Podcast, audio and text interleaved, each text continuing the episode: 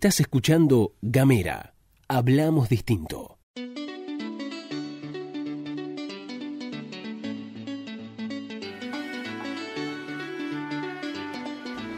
Buenas, buenas, buenas, ¿cómo están? Largamos uno de los primeros, no me animo a decir nunca el primero porque siempre podés llegar a fallar estrepitosamente, pero un podcast feminista en el fin del mundo. Estamos haciendo Femininjas bien, pero bien al sur. Y en este primer episodio me acompaña Ayelen Martínez, integrante de la hoguera. Hola, Aye. Hola, Luz, ¿cómo estás? Bien, ¿cómo va todo, che? Bien, acá estamos. Bueno, Conta, la onda de, invitarte y de empezar a hablar un poco de, de, hacer este podcast tenía que ver más que nada con empezar a problematizar acerca de, yo lo voy a decir así, los feminismos y después vos corregime si me equivoco o no, pero me da la sensación que podemos hablar de diferentes feminismos hoy por hoy. Sí, totalmente. Eh, los feminismos tiene que ver con que debemos pensar que hay distintas luchas al interior del feminismo, donde algunas eh, referentes o organizaciones eh, militan por algunas luchas, porque digo, el, las conquistas por nuestros derechos son tantas, las que necesitamos y las que conquistamos, que no se puede pensar todas en un mismo feminismo, me parece. Claro, es medio un quilombo. Y sí. Claro. y no te da el cuerpo. No, no te da el cuerpo. Bueno, yo pensaba eso, ¿no? Porque decimos siempre que el feminismo es transversal, es como un nuevo prisma para mirar la vida, te pusieron de repente, yo lo veo así, a ver si, si es así o no. Porque además, eh, y esto lo dicen varias, o sea, por ejemplo, Barranco, pero no se nace feminista, se hace. Y de repente un día te caen como una especie de gafas 3D y empezás a mirar todo de otra manera. Es impresionante. Y esas gafas 3D que te cayeron un día o que adquiriste, etcétera, etcétera, después analizamos un poco más la metáfora, si te parece. Pero lo que termina pasando es que no es que te las podés volver a sacar, listo, ya está ¿Qué pasa, digamos, a partir de ese momento? Contame un poco también tu experiencia, digamos, que en qué momento te cayeron las gafas 3D del feminismo y eh, cómo fue que empezaste ya a decir, bueno, claramente yo soy feminista, tengo que participar de forma orgánica. ¿Qué fue lo que pasó en Tierra del Fuego con las eh, primeras organizaciones? O, no quiero sacar primeras, pero cuando se empezaron a hacer más visibles las, los colectivos que militaban dentro de las diferentes líneas del feminismo. Nada, en primer lugar es eso que vos decís. Para mí la cuestión transversal del feminismo es lo que más me interesó en lo personal, digo, ¿no? Las españolas dicen ponerse las gafas violetas. Ah, mira. Eh, las feministas españolas usan ese término también como para decir pongámonos las gafas del feminismo y, miremos la realidad desde ahí. Y, y, la propuesta, eso me interesó. Yo venía de otros espacios de militancia y la militancia partidaria siempre me dejó un sabor amargo por lo que desde el feminismo venimos planteando, que es que eh, no hay un lugar propio para la expresión de nuestros derechos y bueno, y, la lógica partidaria tiene relaciones de poder que son machistas y patriarcales por excelencia, creo. Más allá que en estos últimos años fue cambiando de alguna manera, bueno. Sí, se están deconstruyendo las muchachas. De a poquito, de a poquito, no es algo que... Y no es algo que les salga de forma natural. Sobre todo, es creo más una conquista nuestra que, que algo y entonces eso me interesó, de poder empezar a pensar problemáticas desde tu rol de mujer, ¿no? desde tu posición personal, personalísima, que es desde el cuerpo de las mujeres, básicamente. Y ahí eh, sabía que había un recorrido grande en Argentina sobre el tema, porque bueno, cuando estuve viviendo en Buenos Aires me hice eco de un montón de organizaciones pero acá en, Ushuaia, en Tierra del Fuego, no veía que eso sucediera de la misma forma, porque eh, no, en ese entonces yo no encontraba organizaciones que estuvieran en esta línea. Hasta que, bueno, en un momento me sumé a, a unas compañeras que intentaron armar eh, allá por el 2013. Mira vos. Un 8 de marzo, eh, la colectiva feminista enredada se llamaba. Y las primeras cosas que ellas querían trabajar, me acuerdo que por lo que me sumé era esta cuestión de primero llamarse colectiva para pensar en este lenguaje que tampoco nos es propio, este lenguaje sexista con el que se nombra las cosas. Y después eh, ellas no tenían un rumbo claro de un, tipo de tema a trabajar, sino que empezaron a indagar la historia de las mujeres, las mujeres invisibilizadas, las mujeres de los pueblos originarios. Y después la propia agenda local la fue llevando a pensar, eh, desde la colectiva eh, trabajamos mucho con lo que fue el tema de mm, reglamentar la, la adhesión de la provincia a la ley 26485. Y por otro lado, trabajamos también en articulación con lo que fueron algunos casos de trata que se dieron en ese contexto, pero siempre también a demanda de lo que iba sucediendo. Claro. Eh, que eran los primeros avances también en Tierra del Fuego a ponerse a pensar estas cuestiones, más allá de eh, los partidos políticos, sino poder pensar e instalarlas públicamente. Ahí es donde yo me sumo a ese espacio, me pareció interesante, no veía mucho eso, claro, los objetivos, porque en ese momento le interés, eh, te permeaba todo, la violencia de género, la trata, los abusos, el aborto, o sea, todo tenía... Claro. Bueno, es que eso es un poco, me parece, lo que pasa, no sé si, entiendo que pasa un poco lo mismo en las dinámicas nacionales, pero creo que eso también se, se, se, mama un poco acá y es que, eh, bueno, eh, por poner un ejemplo, paridad de género, aborto, eh, ILE, eh, parto respetado, eh, todo, todo, todo, todo, todo, todo, todo, todo el tiempo, siempre las mismas. Y cada, y si bien empiezan a surgir lentamente organizaciones que tratan temas con especificidad, por ejemplo, el movimiento de mujeres fue la que el, espacio que militó eh, digo el movimiento de mujeres eh, de, paridad, las amparistas, paritaristas, eh, fue el que militó fuertemente lo que fue paridad de género. Em, la hoguera viene militando hace años lo que tiene que ver con el aborto legal, seguro y gratuito. En todo este contexto, digamos, mucho antes, surge en 2015 ni una menos. Y ahí no hay mucha claridad de qué es lo que pasa, pero sí fue, en, me acuerdo, 2014, una marcha contundente. Contundente. Y no pasó lo mismo ahora. Y, me parece que es interesante desde, desde los feminismos, desde los espacios, desde las organizaciones, empezar a preguntarnos qué es lo que nos pasa dentro de ese espacio que no encontramos consensos, no encontramos movilización, como si encontramos, por ejemplo, para lo que fue em, eh, el 28, la presentación del, de, nuevamente por el proyecto del aborto legal, seguro y gratuito. Sí, por eso yo creo que haciendo este recorrido que te decía, después de la colectiva Enredadas, varios compañeros, también tiene que ver con las características propias de Tierra del Fuego, algunos compañeros se fueron a vivir a otro lugar, bueno, la colectiva se disolvió y ahí algunas quedamos pensando en qué, en qué podíamos focalizar. Varias fuimos atravesadas por la experiencia del aborto, entonces dijimos, bueno, podemos focalizar en la lucha por la educación sexual, la anticoncepción y el aborto legal. Y ahí en el 2015 el 8 de marzo, antes del Ni Una Menos, nace La Hoguera como organización focalizada en ese tema.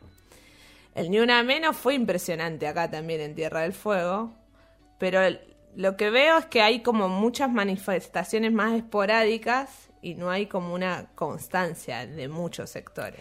Bueno, o que algunos otros peor lo utilizan eh, porque está de moda y, no hay un, trabajo de fondo de profundización de estos temas.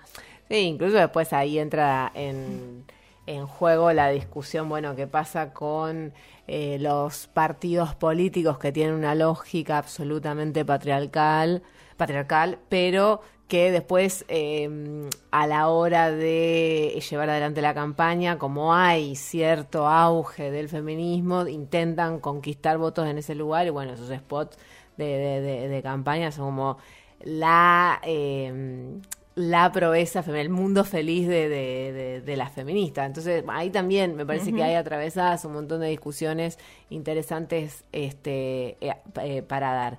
Y me y yo me quería detener en algo que habías dicho que, me, me, parece interesante y es esto de, bueno, resulta, pareciera ser que porque el Ni Una Menos en 2014 fue contundente, que hay algo de casi... Eh, se me fue la palabra, sería como, hay algo de espontáneo, de, de, pulsión, digamos, es una pulsión que sale, que dice, bueno, esto no puede ser, esto no puede ser, esto no puede ser, pum, salimos a la calle, pum, nos manifestamos, pum, no, no, nunca más, nunca más, no sé qué, marcha, marcha, marcha, uh, no sé qué. Bueno, listo, ya está, ya está. Ya me descargué, ya me saqué todo eso de encima, que está bien, pero no hay, no hay una continuidad en el trabajo, bueno, está bien, está perfecto. Ya dijimos que esto estaba muy mal, lo gritamos, salimos a la calle, nos juntamos, hicimos todo lo que teníamos que hacer. Y ahora. Claro. Sí, por eso yo te decía eso, que siento que el ni una menos fue un punto de hartazgo, pero que eso sí no se tradujo después en generar una agenda para seguir sosteniendo y, exigiendo ciertas cuestiones en, este caso era en relación a los femicidios y a la violencia de género, ¿no? Que era como el fuerte exponente. De hecho, te quería contar eso, que también en ese primer Ni Una Menos, nosotras ya como hoguera ya habíamos... Eh, eh, nos habíamos vinculado con la campaña para ser parte de la campaña nacional por el aborto legal, seguro y gratuito, y ya nos habían mandado un montón de pañuelos. Y recuerdo que en ese primer ni una menos esa discusión no estaba en tema. Es verdad. Y nos quedamos con la bolsita de pañuelos al lado nuestro porque solo algunas se atrevieron a pedírnoslo. Porque, claro, estaba fuertemente el reclamo de basta de femicidios, basta de matarnos. Pero que bueno, eso, lo que te decía, que eso no se tradujo luego también en una militancia constante sobre esos temas. Claro. En relación con esto, porque sí, eh, hay que decir que eh, la, esta, mar, esta movilización de 2014 de Ni Una Menos sí fue, fue un punto bisagra. Fue como salimos todas a la calle y a partir de ahí se generaron algunas cosas, otras no. Eh, parecía que se iba a generar mucho y, y tal vez se generó poco.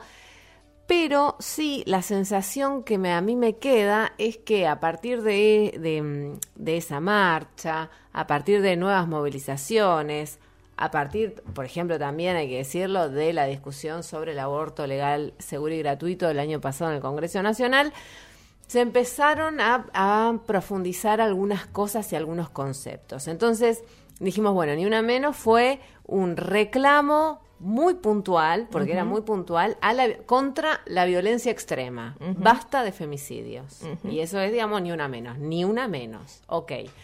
Pero me parece que, y esto ya es como más teórico tal vez, eh, que esa violencia extrema surge de un entramado y un tejido mucho más sutil que es como la puntita del iceberg y que para trabajar todo lo que tiene que ver con la prevención y con que esto no, no, no suceda y con eh, tratar de discutir una sociedad en la que ni siquiera sea una problemática esto, digamos, que no esté presente, hay un montón de otras variables que hay que empezar a laburar. En Tierra del Fuego, ¿qué pasa con eso? Digamos? Y esas variables se, se, se, elaboran desde la ESI, por ejemplo, desde la ley Micaela, por ejemplo, digamos, desde un montón de herramientas que se fueron sancionando también en función de luchas feministas. que, en Tierra del Fuego, ¿qué pasa con eso? Digamos, esas discusiones se dan, no se dan, se están dando, se están dando de forma muy focalizada.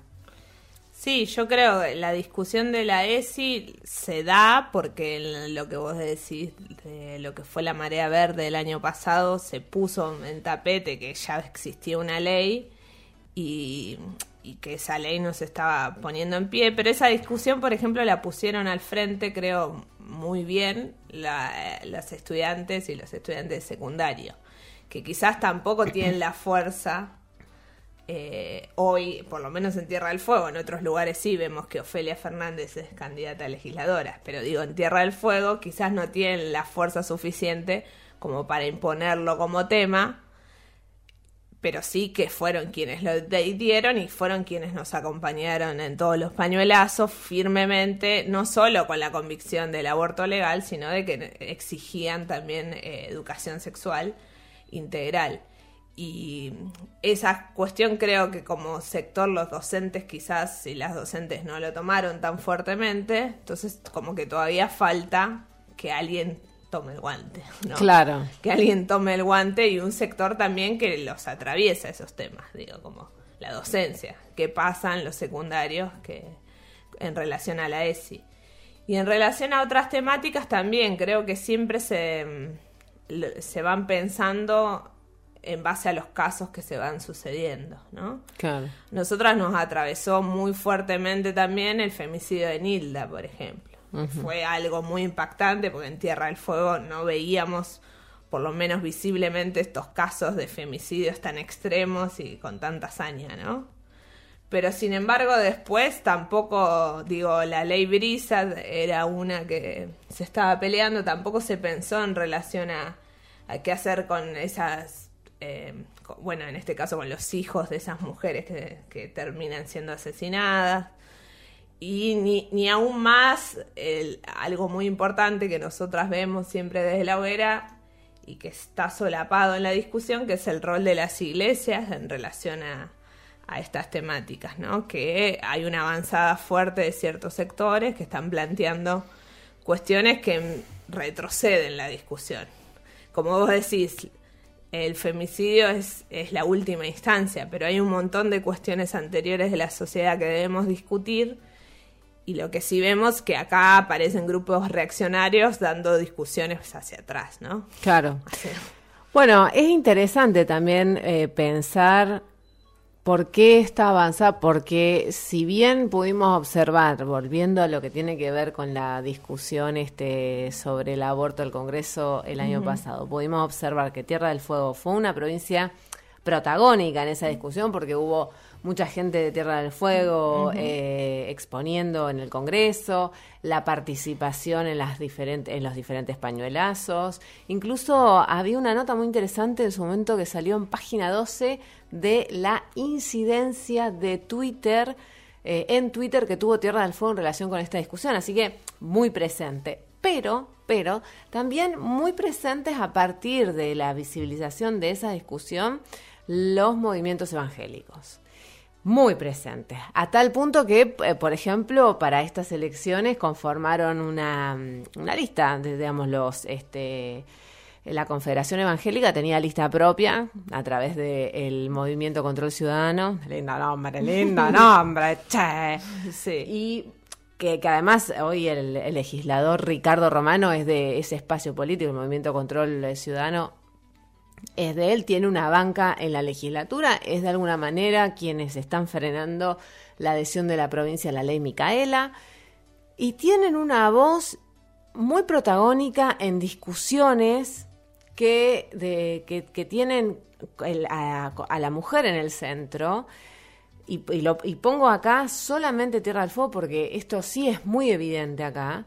Tienen una voz muy protagónica en relación con estos temas que no tienen otros este, sectores, como por ejemplo las organizaciones militantes feministas o como o los diferentes organismos estatales que tienen como eje proteger y, y empoderar a la mujer. ¿Cómo ven esto?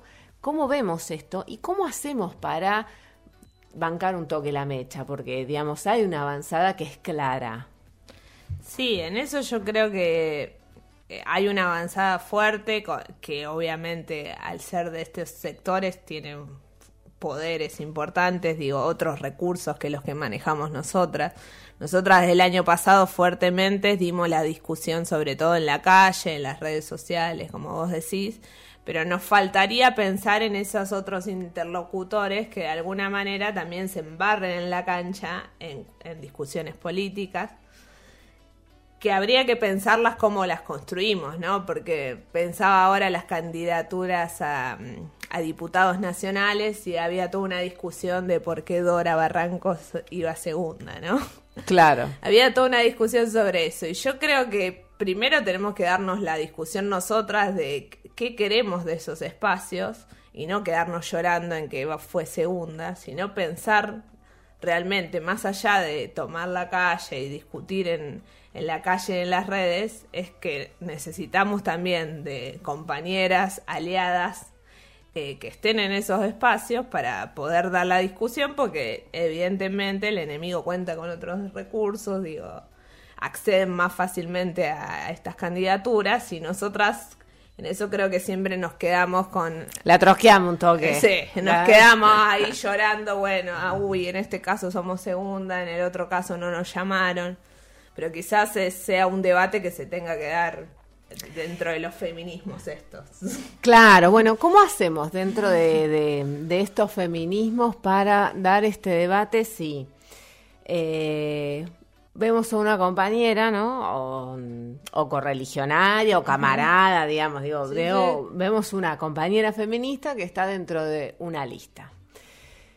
Y yo lo que he visto en estas elecciones, tanto a nivel nacional como provincial, incluso, por ejemplo, para, para salirnos un poco de, la cuestión territorial, de, la territorialidad, y ya que la mencioné, Ofelia Fernández, por ejemplo, fue fuertemente cuestionada por ir en la misma lista que eh, Juan Grabois, que es, digamos, aliado del Papa.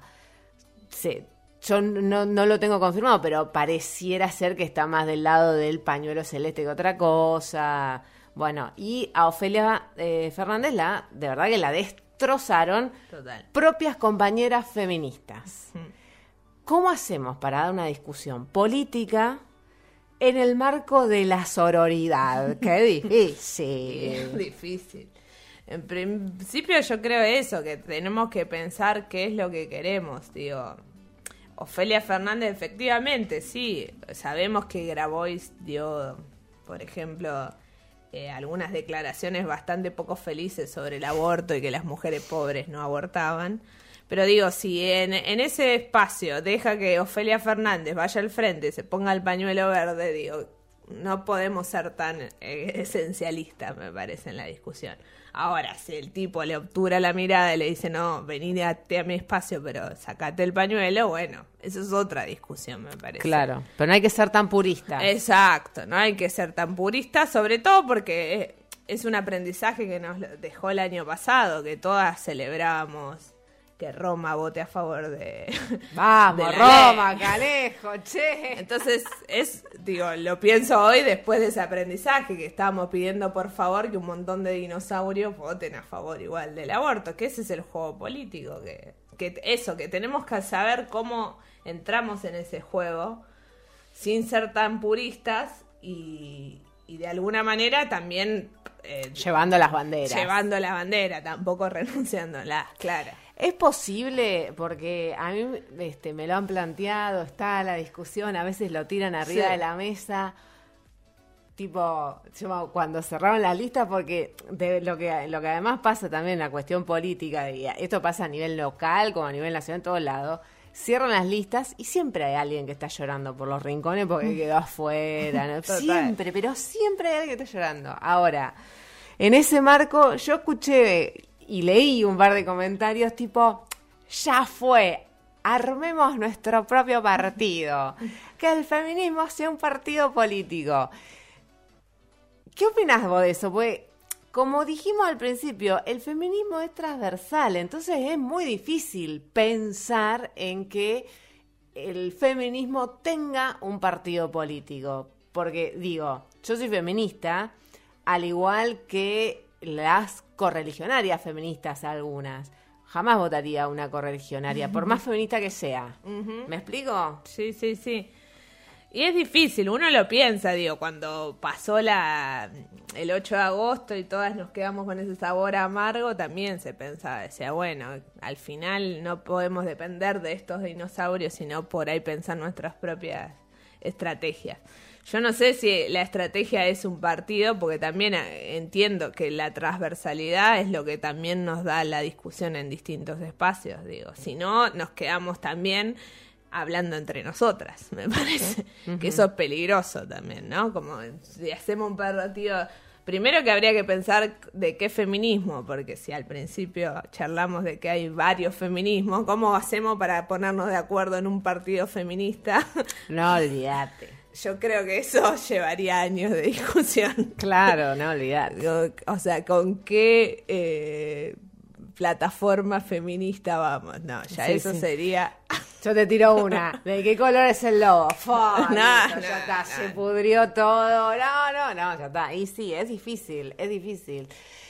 Es difícil y me parece que te terminás circunscribiendo ya, incluso hasta matemáticamente, en relación con las bancas, ponele, porque, porque bueno, porque como partido feminista vas a tener una, dos, tres bancas. En cambio, si tenés una feminista en cada partido, guarda. Eh, exacto. Guarda. Incluso una experiencia muy linda para, para recordar en ese sentido tiene que ver con eh, la sanción de la, mm, ley de paridad de género en el Congreso Nacional, que todas se aliaron a espalda de sus compañeros de bloque y dijeron, hoy vamos a sacar la paridad de género. Está dando vuelta el video de ese día este, que estaba Monzó presidiendo la, la, sesión y el tipo le decía, lo voy a tener que sacar. Y sí, papito, lo vas a tener que sacar.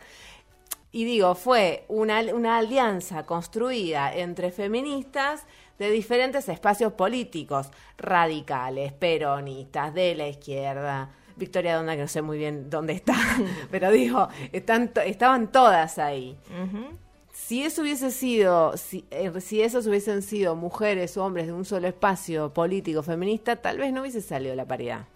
exacto, porque eso digo, si bien yo soy feminista y, creo que es parte de cualquier discusión política, también hay otras eh, discusiones que trascienden el feminismo.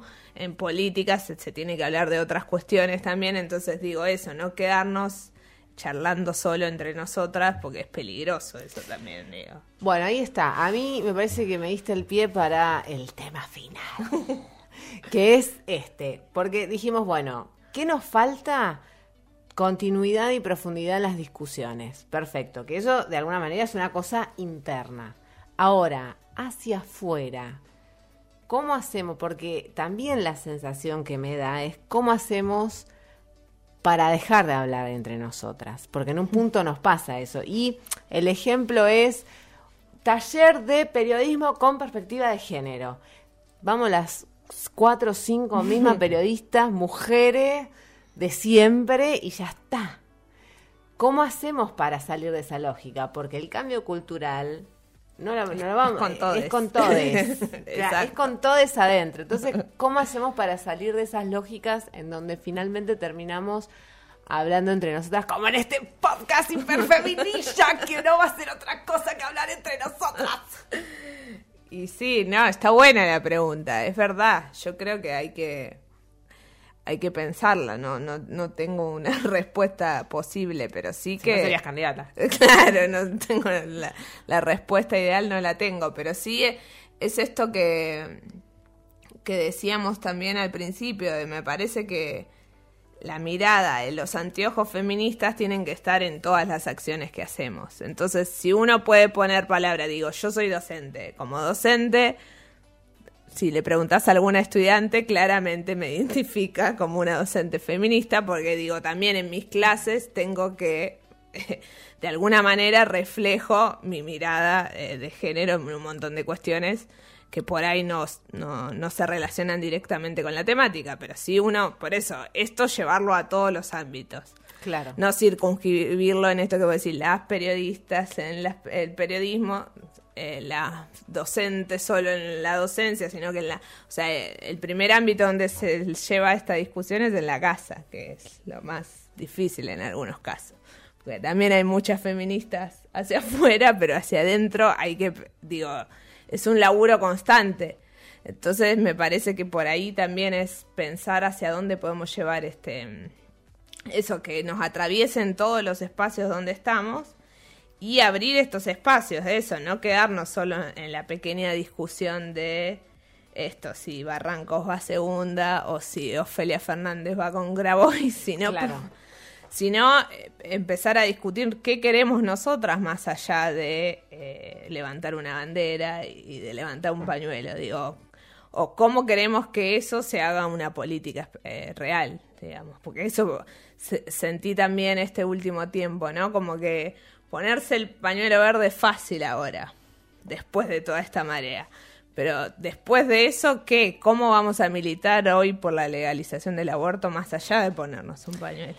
Yo te digo más, el día que aprueben el aborto, ¿qué carajo vamos a salir a militar? Totalmente, claro, tal cual y que seguro que desde la campaña muchas decíamos, la legalización no, digo, las leyes, y está claro con la ESI, con la ley 26485. fiscalizar. Claro, digo, las leyes tampoco son pisos de garantía, son un, un, un, pasito más. Después hay que seguir militando que eso se practique acorde a la ley. Claro. Que ya vimos varias leyes que...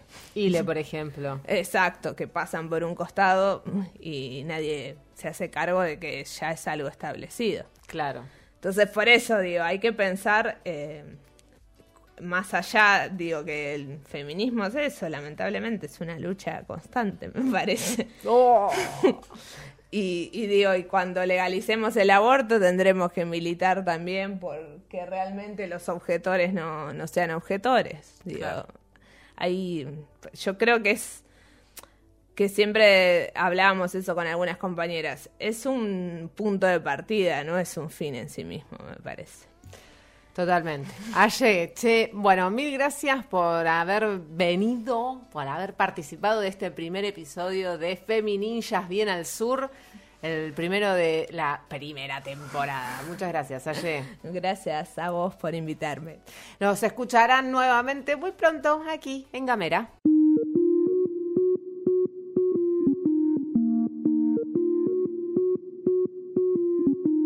Seguí nuestros contenidos en gamera.com.ar.